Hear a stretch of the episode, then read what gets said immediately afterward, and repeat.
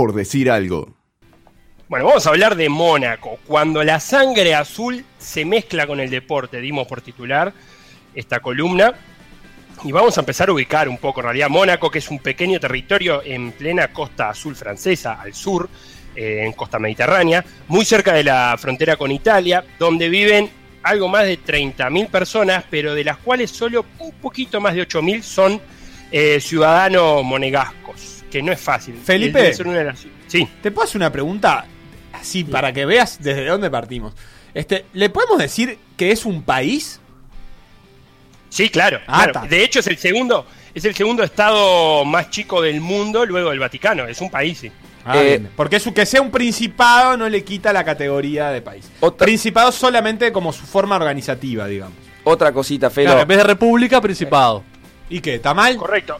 ¿Está mal? Correcto. Es una, en realidad es, bueno, es un principado porque tiene un príncipe en, la Edad Media se diferenciaba de los reinos, digamos, porque tenían rey, el príncipe es algo un poco menor, y ahora se le dice principado, si bien es una monarquía constitucional, ¿no? Eh, parlamentaria. Otra cosita, recuerdo en mis años eh, mozos como liceal, me encantaba revisar la guía del mundo, porque estaba en la biblioteca del liceo, no sé si lo tenés, un libro muy gordo que salía todos los años, con datos... Eh, nada, curiosos, y uno de ellos que yo descubrí, digamos, es que el Mónaco es eh, el país con mayor densidad de población del mundo, porque tiene 19.200 habitantes por kilómetro cuadrado, teniendo en cuenta su población de 38.000 personas y 2 kilómetros cuadrados.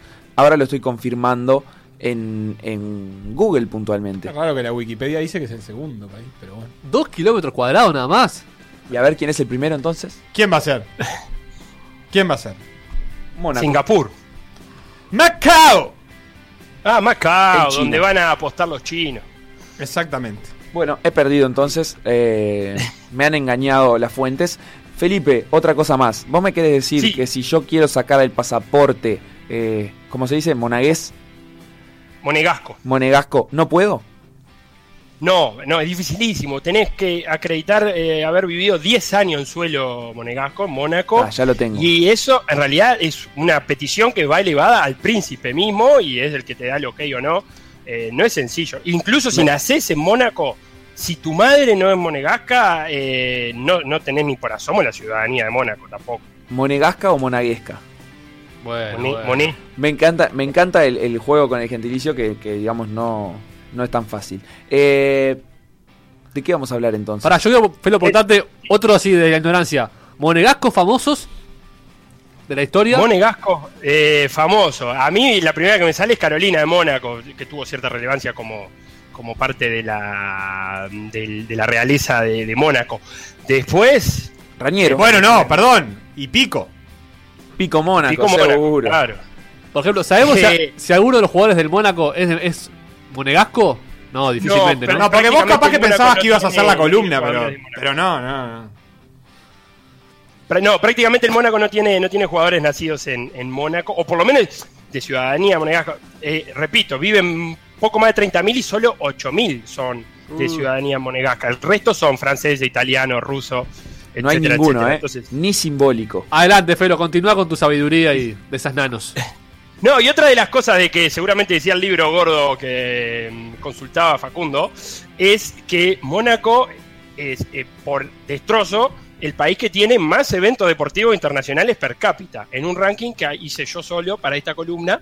Eh, y porque en, este pequeño territorio que decíamos, se realiza, o por lo menos llevan su nombre, porque la mayoría de estos no se realiza en territorio de Mónaco. El Rally de Monte Carlo, el Gran Premio de Mónaco de Fórmula 1, el Master 1000 de Monte Carlo, el, el o Herculis, que es una prueba de atletismo de la Diamond League, que la Diamond League es, acá me, apoyo un poco en Facundo, luego de los mundiales de atletismo, lo más importante, ¿no? Es la competencia anual más importante del atletismo internacional. Competencia anual en la que Emiliano Laza ingresó el año pasado compitiendo en dos etapas y este año volverá a hacerlo.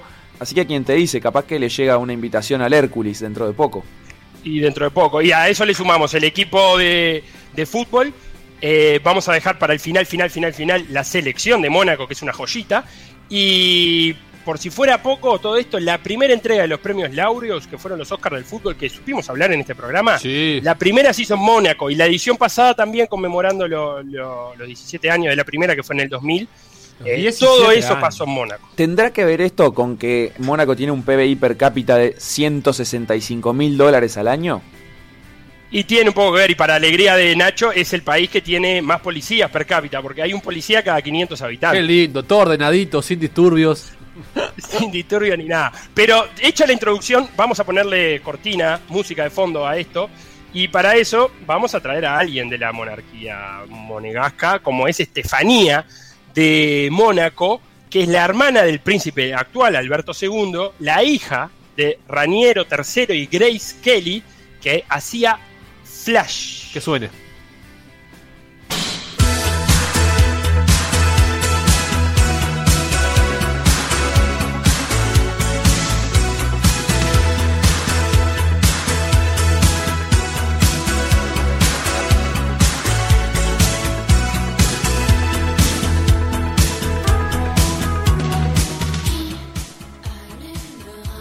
Me siento en una discoteca de los años 80 que nunca tuve la suerte de conocer porque nací en los años 90. No sé si le estoy invocando, pero... A, ver, pienso así, cierro los ojos y veo una discoteca, Mónaco, a la derecha está el casino, a la izquierda está la piscina y en la pista suena esta canción. Felipe, ¿cómo, cómo me ves? Ah, yo creo que sí, que mucho lo que estás describiendo. Me parece que va por ahí la cosa. Es del 80 la canción, es verdad, que tiene un aroma 80 que no da más. Eh, y Estefanía de Mónaco, que, tuvo esa carrera de cantante, que la abandonó y ahora es directora del circo de Monte Carlo, entre otras cosas. Vi el video, Felo, que, que mandaste de esta canción, muy parecida a Ricky Martin, ¿eh? ¿Ella en su contextura? Es igual, de cara, todo. Sí, y sí, a mí me dio un aire a David Bowie, se lo pueden buscar en YouTube, Flash, porque tiene un look extraño. Sí, parece un varón, así, digámoslo.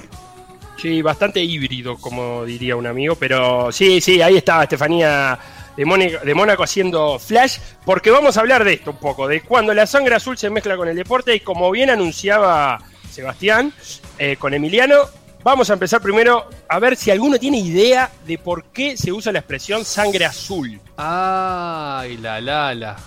Yo creo que es porque Dios, que eh, gracias al designio divino señaló a algunas familias indicadas en la tierra para llevar su palabra como gobierno frente a los pueblos, les dio a ellos un toquecito de color azul en la sangre. ¿Está bien? Bueno, luego de los 10 segundos auspiciados por la iglesia pentecostal, eh, no, no, no, no. ¿Alguno quiere arriesgar otra cosa más? Sí, yo pienso que surge de que la sangre, cuando no está en contacto con el oxígeno, es decir, como la vemos nosotros dentro de nuestro cuerpo, es azul. Y como los príncipes no tenían a bien inmiscuirse en las batallas y por lo tanto nunca se lastimaban porque quedaban más bien ahí sentaditos en el trono, se pensaba que en realidad ellos mantenían para siempre su sangre azul y pura sin contacto con el oxígeno. Para mí proviene de, de un viejo proverbio persa que decía que la sangre era azul como el mar azul azul como el lucero de nuestra pasión. Eh, bueno, bien, bien, me gusta, me gusta. Qué parecía una canción, me, eso, La canción, la, canción toma los versos de esa leyenda. O sea, es, simplemente le, puso música a, ese proverbio. Bueno, iba muy bien rumbeado Sebastián y tiene que ver con la sangre y con, con los brazos, porque los nobles demostraban su pedigrí, o sea, su estatus, sosteniendo en alto el brazo de su espada para mostrar las venas a su lado bajo su piel pálida. O sea, que había una piel pálida de no meterse jamás en cuestiones mundanas que eh, lleven a esfuerzos físicos. Y en esa, en esa piel pálida se veían las venas azules. Ah, pero si es por eso, yo, yo también soy de sangre azul, nunca, nunca laburé, nunca me o, sea que mi piel al sol, se me ve las venas. Una subyacencia racista. Clasista, totalmente clasista. No, pero de raza, porque no tiene que ver con la, con la blancura de la piel. Claro, y en oposición a quizás a, la, población más mora, ¿no? Sí, no, y más clasista porque eh, entre dos blancos, un blanco que trabaje en el campo y un blanco que sea príncipe, ese blanco príncipe va a tener sangre azul, porque aquel campesino eh, obviamente iba a terminar bronceado bajo el sol de sus tareas, digamos. Y los que somos medios peludos estaríamos eliminados también, porque yo para encontrarme una vena en el brazo tengo que traer una podadora. Claro, entonces los, eh, levantaban las manos los nobles y decían, miren, tengo las venas azules, y por eso a partir de ahí se empezó a decir sangre azul. Y dicho esto, vamos con un breve repaso de la historia de Mónaco para eh, como país para entender por dónde van los tantos y por qué su interés por, por el deporte. Y, empecemos allá por el 700 a.C., que es cuando los griegos conquistaron una colonia fenicia en el actual territorio de Mónaco, y lo primero que hicieron los griegos cuando llegaron fue poner un templo dedicado a Hércules y el cual denominaron la única casa, que en griegos única casa se dice monoicos, de ahí Mónaco. Bien. Y si apretamos el fast forward y nos vamos hasta 1297, cuando Francisco Grimaldi, quédense con este apellido, disfrazado de monje franciscano, capturó la roca de Mónaco a los genoveses, que eran los que mandaban, que luego sería expulsado y demás, pero la familia Grimaldi desde, desde aquel entonces, de 1297, se aliaría con Francia, recuperaría el territorio y desde ese año los Grimaldi son la familia en que han gobernado el Principado y es la monarquía que gobierna Mónaco, la gente de los Grimaldi, que en 1848, con la Revolución Francesa que dio lugar a la Segunda República de Francia, eh, los territorios de Menton y Roquebrune decidieron que, era tiempo de abandonar a la familia Grimaldi, hasta acá llegamos, y desde entonces Mónaco solamente comprende tres territorios, eh, Mónaco, que es la ciudad vieja, Monte Carlo y la Condamine. Eh, y que han surgido algunos otros barrios de tierras ganadas al mar, pero esencialmente son esos tres y, sus divisiones. Felo, y, unos años de, Sí. Esa relación que tenía Grimaldi, la familia Grimaldi con, con Francia, que vos decías que salió, es lo que ha hecho que, tenga una relación hasta el día de hoy tan cercana, que por ejemplo el, equipo juega en la Liga de Francia, que se los hasta confunda muchas veces. Totalmente, porque antes de eso mandaban, como decíamos, los genoveses, italianos, y buscaron, los monegascos buscaron en Francia, em, digamos, la metrópolis, en París, la metrópolis que los protegiera ante los, los avances italianos. Por eso tienen una relación más cercana con Francia, que igual eh, hablando con gente que vive en Mónaco, me, eh, subrayan de que existe la identidad monegasca, no es que sean franceses viviendo en un balneario. De alguna manera lo que hicieron fue decantarse por tener un mejor vínculo con Francia, porque Francia le garantizó su, libertad, digamos. Sí, claro, había que aliarse contra el enemigo de turno y, en eso quedaron. Y, hoy después, día, unos años después de eso... Para, Hoy en día, para seguir con el tema ese, hoy en día Mónaco y Francia tienen una relación formal o son solo amigos con derechos?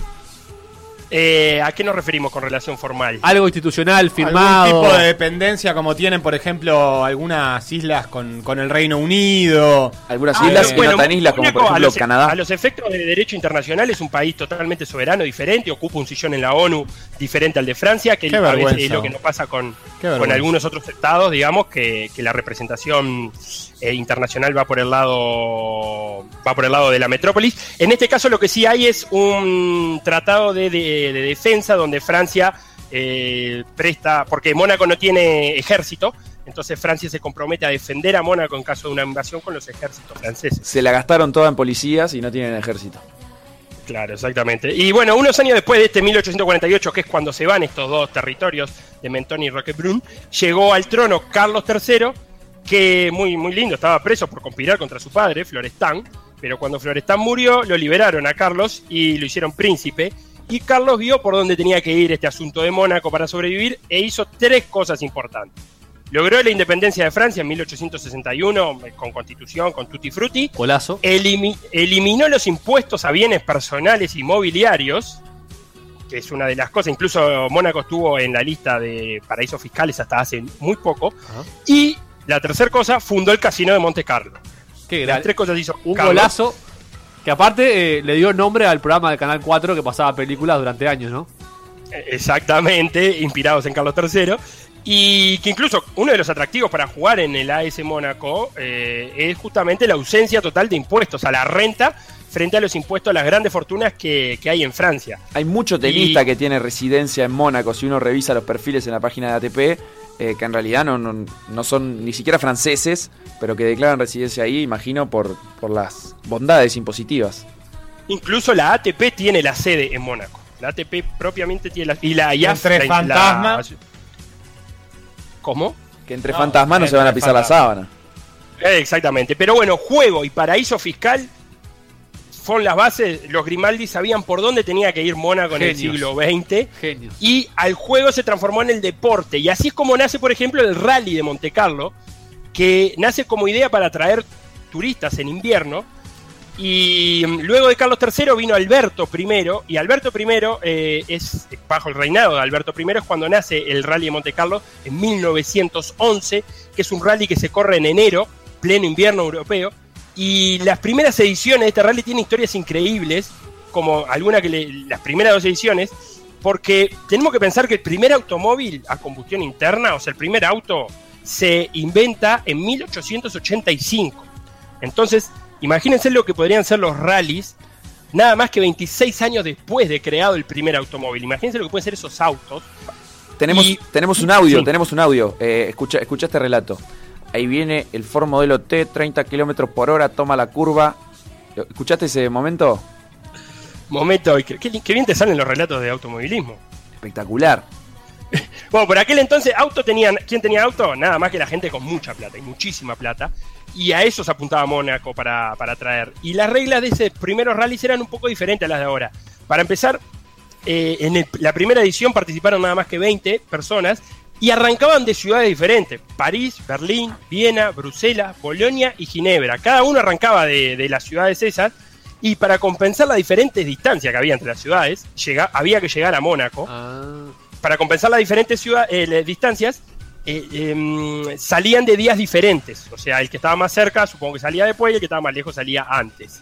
Pero no solamente ganaba el que llegaba primero, sino que un jurado también veía el estado del vehículo al llegar y unas cuantas cosas más. Parece que los reglamentos de los primeros rally de Monte Carlo eran bastante, dejaban mucho que desear. Y, por ejemplo, en el primero ganó un alemán que salió de Berlín, von Esmach, que hizo una media de 22 kilómetros por hora, 22 kilómetros por hora para ganar, pero le dieron la victoria a un francés. Llegó primero el alemán, pero dijeron, no, el auto está medio cascoteado, no sé qué, ganó un francés.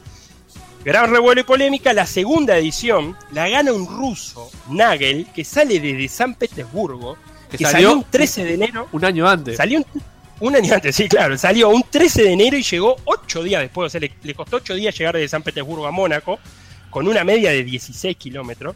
Y que cuentan que dormía con el dínamo entre la ropa para que no se congelara el dínamo y un montón de cosas más. Llegó primero y lo mismo que al, que al alemán le dijeron gracias por todo, Nagel mandamos al noveno lugar porque el auto con la nieve y demás llegó bastante roto. Qué horrible. Que Era mandaron al noveno puesto. El popular Dinamo de Moscú. El popular Dinamo de Moscú. Pero entrando a la, época Acá, moderna. Felo, nos escribe, nos escribe Wilmar Valdés y dice que es un poco turbio el mecanismo. un poco turbio el mecanismo, sí. es como las selecciones de la Conmebol. Creo que se inspiraron ahí en los primeros Rally Monte Carlo. Y para la edad moderna del, rally, que arranca ya por los 60, vamos a escuchar a Rodrigo Barcia, que es el encargado de la página Autoblog y que sabe mucho más de autos que, quien habla. Y nos contaba esto sobre el rally ya entrado eh, en la segunda mitad del siglo XX. Pues más adelante, recién en los años 60, se empezó a hacer un, rally más parecido al que tenemos ahora, digamos como el Campeonato Mundial de Rally, pero digamos eh, centrado solamente en Europa, no era un mundial.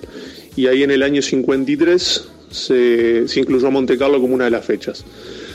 El, rally más famoso de Monte Carlo es el del 66, que es cuando empezó a participar la British Motor Corporation, que era la empresa que era la dueña de Mini en su momento que logró eh, podio, digamos, o sea, meter 1, 2 y 3, todo con el mismo modelo, pero, digamos, los descalificaron por, llevar un tipo de faros que no eran los reglamentarios. Entonces, eh, fue medio visto como algo tramposo, digamos, por los otros equipos porque no, querían que ganara Mini. O sea, pues era la primera vez que participaba Mini, entonces fue como medio escandaloso ese año y obviamente Mini sigue lucrando digamos con ese con esa rally porque le pareció que su, victoria fue justa digamos recién en el 73 Montecarlo pasó a participar de lo que es el campeonato mundial de rally digamos como, como tal y, de allí en más es este es la primera prueba del, campeonato mundial desde entonces o sea todos los años la, la, temporada de rally mundial arranca siempre en Montecarlo en homenaje a que es uno de los rallies más antiguos del mundo. Bueno, ahí pasaba Gustavo Treyes comentando los, primeros rally de Monte Carlo.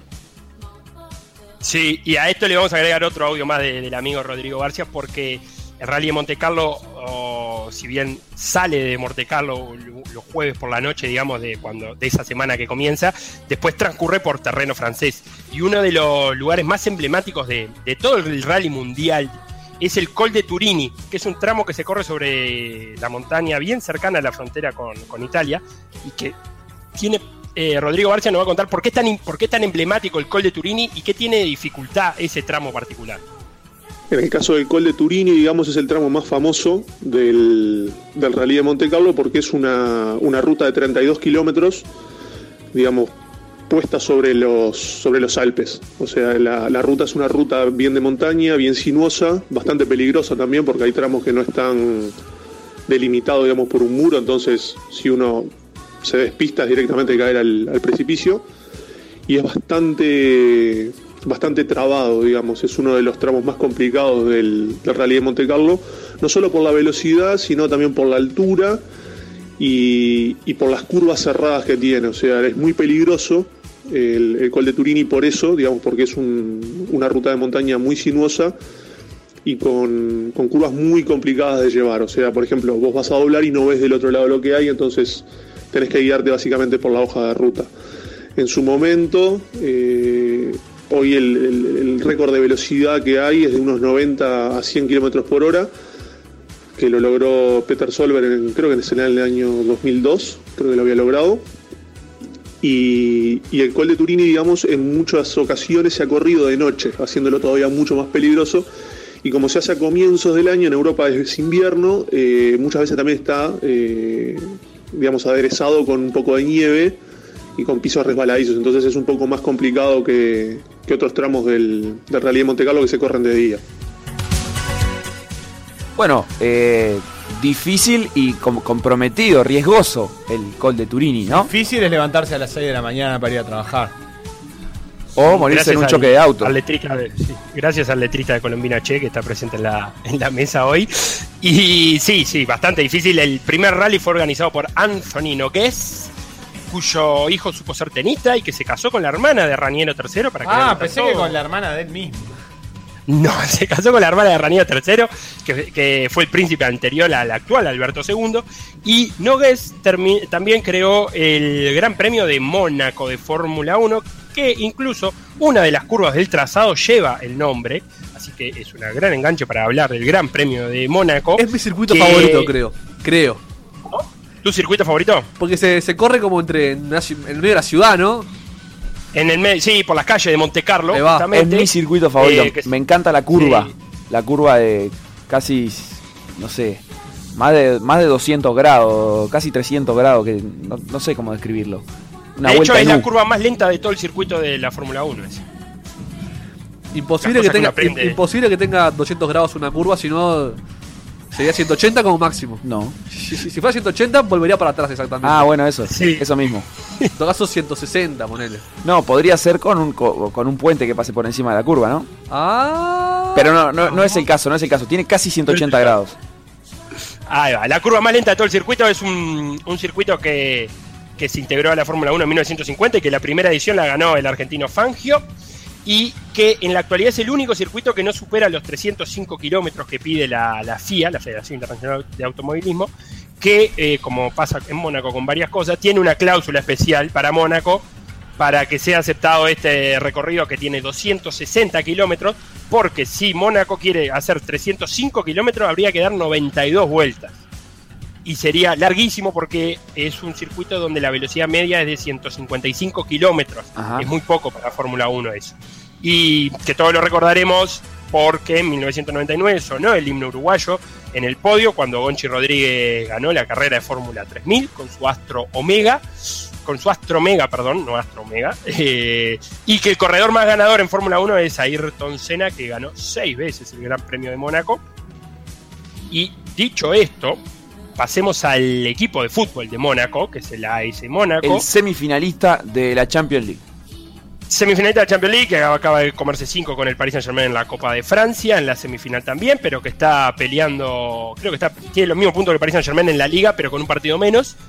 Y que em, hablábamos de los tiempos de Luis II, que justamente, ¿cómo se llama? El estadio donde juega el local a ese Mónaco, Luis II, que es un estadio construido en 1985 por el nieto de Luis, Rañero III, que ya hablamos varias veces, porque Rañero fue un crack, fue el que de verdad despegó a Mónaco de todo. Y por eso vamos a detener un minutito en Rañero, porque mm, le deben, tanto el Principado como el Club de Fútbol le deben una especie de renacer, porque la historia arrancó un poco entreverada. Luis II, que es el, que, el nombre del estadio, no tenía más descendencia que una hija ilegítima, llamada Charlotte fruto de una relación extramatrimonial con una joven modelo, pero no era su esposa. El asunto era que si Luis se moría sin descendencia, el principado pasaba a manos de una rama alemana de la familia. Ah, no. ¿Y qué pasa? hay un acuerdo que existe entre Francia y Mónaco donde se establece que si en algún momento el heredero al trono monegasco es súbdito alemán, Mónaco sería cedido a Francia. Francia no iba a permitir que apareciera un pequeño territorio alemán de repente en la costa francesa. ¿Cómo? No, que claro, adentro de Francia. No, querían tener a Alemania adentro de Francia. Bastante problema tienen en la otra frontera, como para agregar alguna cosa en la frontera sur. Y el abogado de la familia le dijo a Luis que no se haga más el kill, que reconociera a Charlotte y cuando en 1949 Luis deja el trono, porque se muere, porque así dejan los tronos los reyes, eh, el hijo de Charlotte, Raniero III, eh, ya tenía edad suficiente para gobernar, o sea que la madre abdica en el hijo y empieza el principado de Rainiero III, que lo agarró, agarró un Mónaco bastante alicaído después de la Segunda Guerra Mundial y que una de sus pasiones era el fútbol, así que decide impulsar, impulsar al Mónaco, que era el equipo del lugar, que fue fundado en el 1924, pero que hasta ese momento deambulaba entre la segunda división y algunas ligas regionales, pero que en 1960 gana su primer título importante, una Copa de Francia, y que luego ganaría la temporada 60-61 su primer campeonato de Francia. O sea que siempre jugó en Francia. Siempre, siempre. Incluso cuando el Mónaco se funda, la Federación Francesa le da la, licencia francesa. Eh, es hay algún caso de, equipos de Andorra de básquetbol jugando en España, pero luego no son muchos los casos de un país jugando en la liga doméstica de otro país. Yo me acuerdo del caso del Badus de Liechtenstein que juega en Suiza. Jugando en Suiza, algún equipo galés como el Swansea jugando en, Inglaterra, en la Premier League. Pero, pero igual algún día capaz que hacemos un modo avión de eso, de, ah, equipos que juegan en país que no es el suyo. Muy bien. Pero bueno, Raniere, eh, Raniero eh, tenía otro as bajo la manga para colocar a, Mónaco en el mapa del mundo y es que en 1956 se casó con Grace Kelly, que es una actriz estadounidense, era, que es considerada en su momento como la mujer más linda del planeta. Y eran tiempos donde la monarquía europea no se mezclaba con Hollywood. Pero a Raniero poco le importó, la persiguió incluso a Grace Kelly hasta Estados Unidos, le fue a pedir permiso a los padres de Grace Kelly, como mandan los manuales, y se casó con ella. Y Grace Kelly se transformó en un factor decisivo para atraer turismo e inversiones a Mónaco. Consideremos la actriz más famosa del momento, casada con un aristócrata eh, europeo. No se mezclaba Hollywood tanto así que los aristócratas europeos, a muchos de ellos faltaron al casamiento de Raniero, lo veían como algo bastante vulgar casarse con una actriz. Y en el 2011, el hijo de ambos, Alberto II, el príncipe actual, negocia un acuerdo de venta del Mónaco al equipo, al ciudadano ruso Dmitry Rivolovlev, Rivolovlev que mm, no es casualidad que un ruso vaya a comprar Mónaco, porque son muchos los rusos que viven en el Principado. Y con Rivolovlev llegaron los millones de dólares para, eh, para hacer mejor el proyecto deportivo del Mónaco. Y compró, entre otras cosas, a, James Rodríguez por 45 millones de, euros y a Falcao por 60 millones de euros. Falcao que está ganando 14 millones de euros por temporada. Oh. Sí. Uno de los sueldos más altos. Creo que igual, escuchándote a vos, uno también entiende que la plata ahí es ficticia también, ¿no? Y tiene como otro, otro valor al, al, mundano. Realmente, no sé, no sé qué piensan ustedes. Tal, vez, tal vez ahí sí, pero para Falcao y James Rodríguez tenía el mismo valor que para vos. Sin duda, no lo dudo, no lo dudo. Pero digo, lo, lo que se les paga es plata que en realidad como dice la chancha, toda la plata es robada. Sí, bueno, eh, a ver, eh, los millonarios se van a instalar a Mónaco, no más allá de, como dice alguna página de turismo, por sus 300 días de sol al año, por sus eh, bajos impuestos, ¿verdad? Bajos no, nulos impuestos. Entonces, en vez de pagar el IVA, compro a James Rodríguez. Compro a James Rodríguez, exactamente. Y como no hay que pagar impuestos, te organizo una etapa de la Diamond League. Exactamente, viene, está todo eh, apuntalado, todos los eventos deportivos están apuntalados por la plata que corre en Mónaco y es mucha. Y decíamos, Alberto II, que es el actual príncipe, está casado con una ex nadadora olímpica sudafricana, Charlene Lynette Wittstock, que fue campeona nacional de Sudáfrica y que fue parte del equipo 4 en estilos en Sydney 2000 en los Juegos Olímpicos. Y Alberto II como príncipe también es presidente de la Asociación Monegasca de Atletismo y como tal el responsable del Hércules. La etapa de la Diamond League que se organiza también en el estadio Luis II y que de hecho, como decíamos, la Asociación Internacional de Federaciones de Atletismo tiene la sede en Mónaco. La IAF. para cerrar, ¿sí? La, IAF. Exactamente. Y para cerrar por último, unos apuntes del Master 1000. De tenis. Que, sí, de tenis. Que si recuerdan, hablábamos de dos territorios que se fueron de Mónaco en 1848. Roquebrune y otro más. bueno, justamente en Roquebrune es que se juega el Master 1000 de Monte Carlo. Que aunque se llama así, Monte Carlo, no se juega en Monte Carlo, pero sí se juega en el Monte Carlo Country Club, que no queda en Monte Carlo. Claro, es como, el, es como el Cantegril Country Club de Punta del Este, que no es en un Cantegril. Eh, me encantó el ejemplo, exactamente. Eh, y el torneo se disputa de 1897, pero entró en la era abierta en 1969, y que en 2008 la ATP lo quiso bajar de categoría. Pero finalmente se negoció que quedara como Master 1000, pero que a diferencia del resto de los Master 1000 del calendario, no es de participación obligatoria. ¿Estoy bien, Nachito? Sí.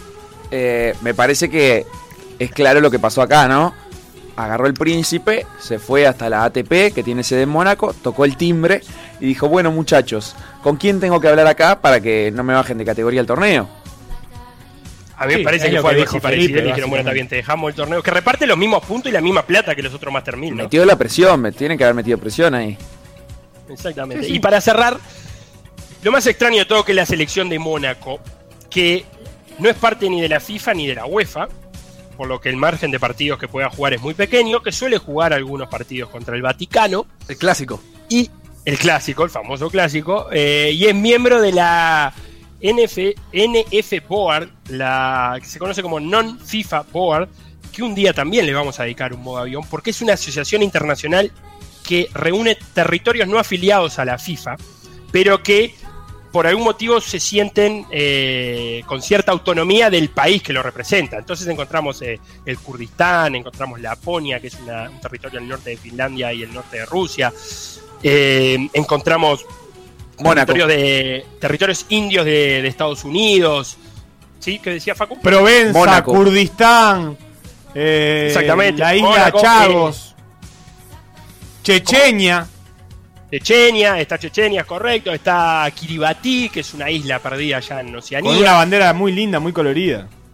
La de Kiribati, sí, con unas olas, te la estoy tirando de memoria, pero con unas solitas muy lindas. Sí, sí. Y fue, bueno, Mónaco fue segundo en el primer mundial de selecciones no afiliadas a la FIFA que, y perdió con Laponia en la final 2-1, creo. Y esa es la selección monegasca ¿eh? que leí por ahí, pero no pude chequear que el príncipe Alberto le prohibió jugar y utilizar la bandera de Mónaco en su partido, como que no fuera muy representativo, pero hay que chequear los datos. Pero consulta, una persona que nace en Mónaco y es ciudadana monegasca de pe a pa, ¿puede representar a Francia para la FIFA o tiene que, o tiene que nacionalizarse? Eh, a término, en términos de la FIFA, si nacís en Mónaco, sos francés. Sos francés, está. Porque la selección de Mónaco no está asociada a la FIFA. Muy bien. Ah, esa era mi duda. Me, encantó, el informe. para ir, para cerrar con, alguna reflexión, este, una estafa. Una estafa. No tu columna, sino eh, el, posicionamiento político deportivo que ha logrado hacer eh, el Principado de Mónaco, de, la marca eh, Mónaco, Montecarlo y afines, cuando no utiliza sus territorios, no, no tiene deportistas que, que lo hagan y lo hace con dinero que se roban de países que tienen eh, eh, algunas leyes un poco más estrictas. Por lo tanto, en mi opinión, la policía debería actuar rápidamente. Los tantos policías que tienen este, en su querido territorio principado de 300 días de sol deberían empezar a poner presos a todos y cada uno de los 8.000 ciudadanos que tienen ciudadanía monegasca o incluso los 30.000 que no la tienen, pero... Mi reflexión es, estoy para irme a vivir mañana a Mónaco. Debe ser horrible Mónaco, Nachito. ¿Te imaginas? O sea, vos con ese pantalón no, te dejan caminar por ahí. Yo creo, como que verdad, ¿eh? yo creo que con 300 pesos en la billetera es imposible vivir en Mónaco. Es- vas preso y, y te, te embargan. No, me, no 300 tengo pesos. ningún interés en ir a Mónaco. Principados a los que tengo interés en ir, el Principado Sí. Andorra, por ejemplo. Que tiene pinta de ser un poco más eh, rancio, por decirlo de alguna manera.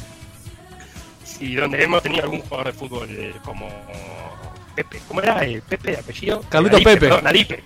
Eh, jugando en, en Andorra. Sí, eh, el hombre de bien como, como Sebastián me parece que no veranea en Mónaco. Bueno, la señal difusa indica que llega el final de la columna. No te estamos escuchando bien, Felipe. De todas formas, ya ha finalizado este tema, así que nos reencontraremos el próximo jueves. Un abrazo grande, disfruten de la próxima canción que viene, que es una joyita. Presentala, presentala. Sí, presen- Eh, sí, presentala porque lo que es conocerla no la conoce nadie. Sí, ¿cómo que no? Cyril Aimé, que es una cantante franco-dominicana, haciendo una versión de la canción de Juan Luis Guerra, Estrellitas y Duende. No tardes en volver, Felipe, porque se te, se te está metiendo el, mundo por, la- por, las, por las venas. Estás quedando poco uruguayo, Felipe. Pausa.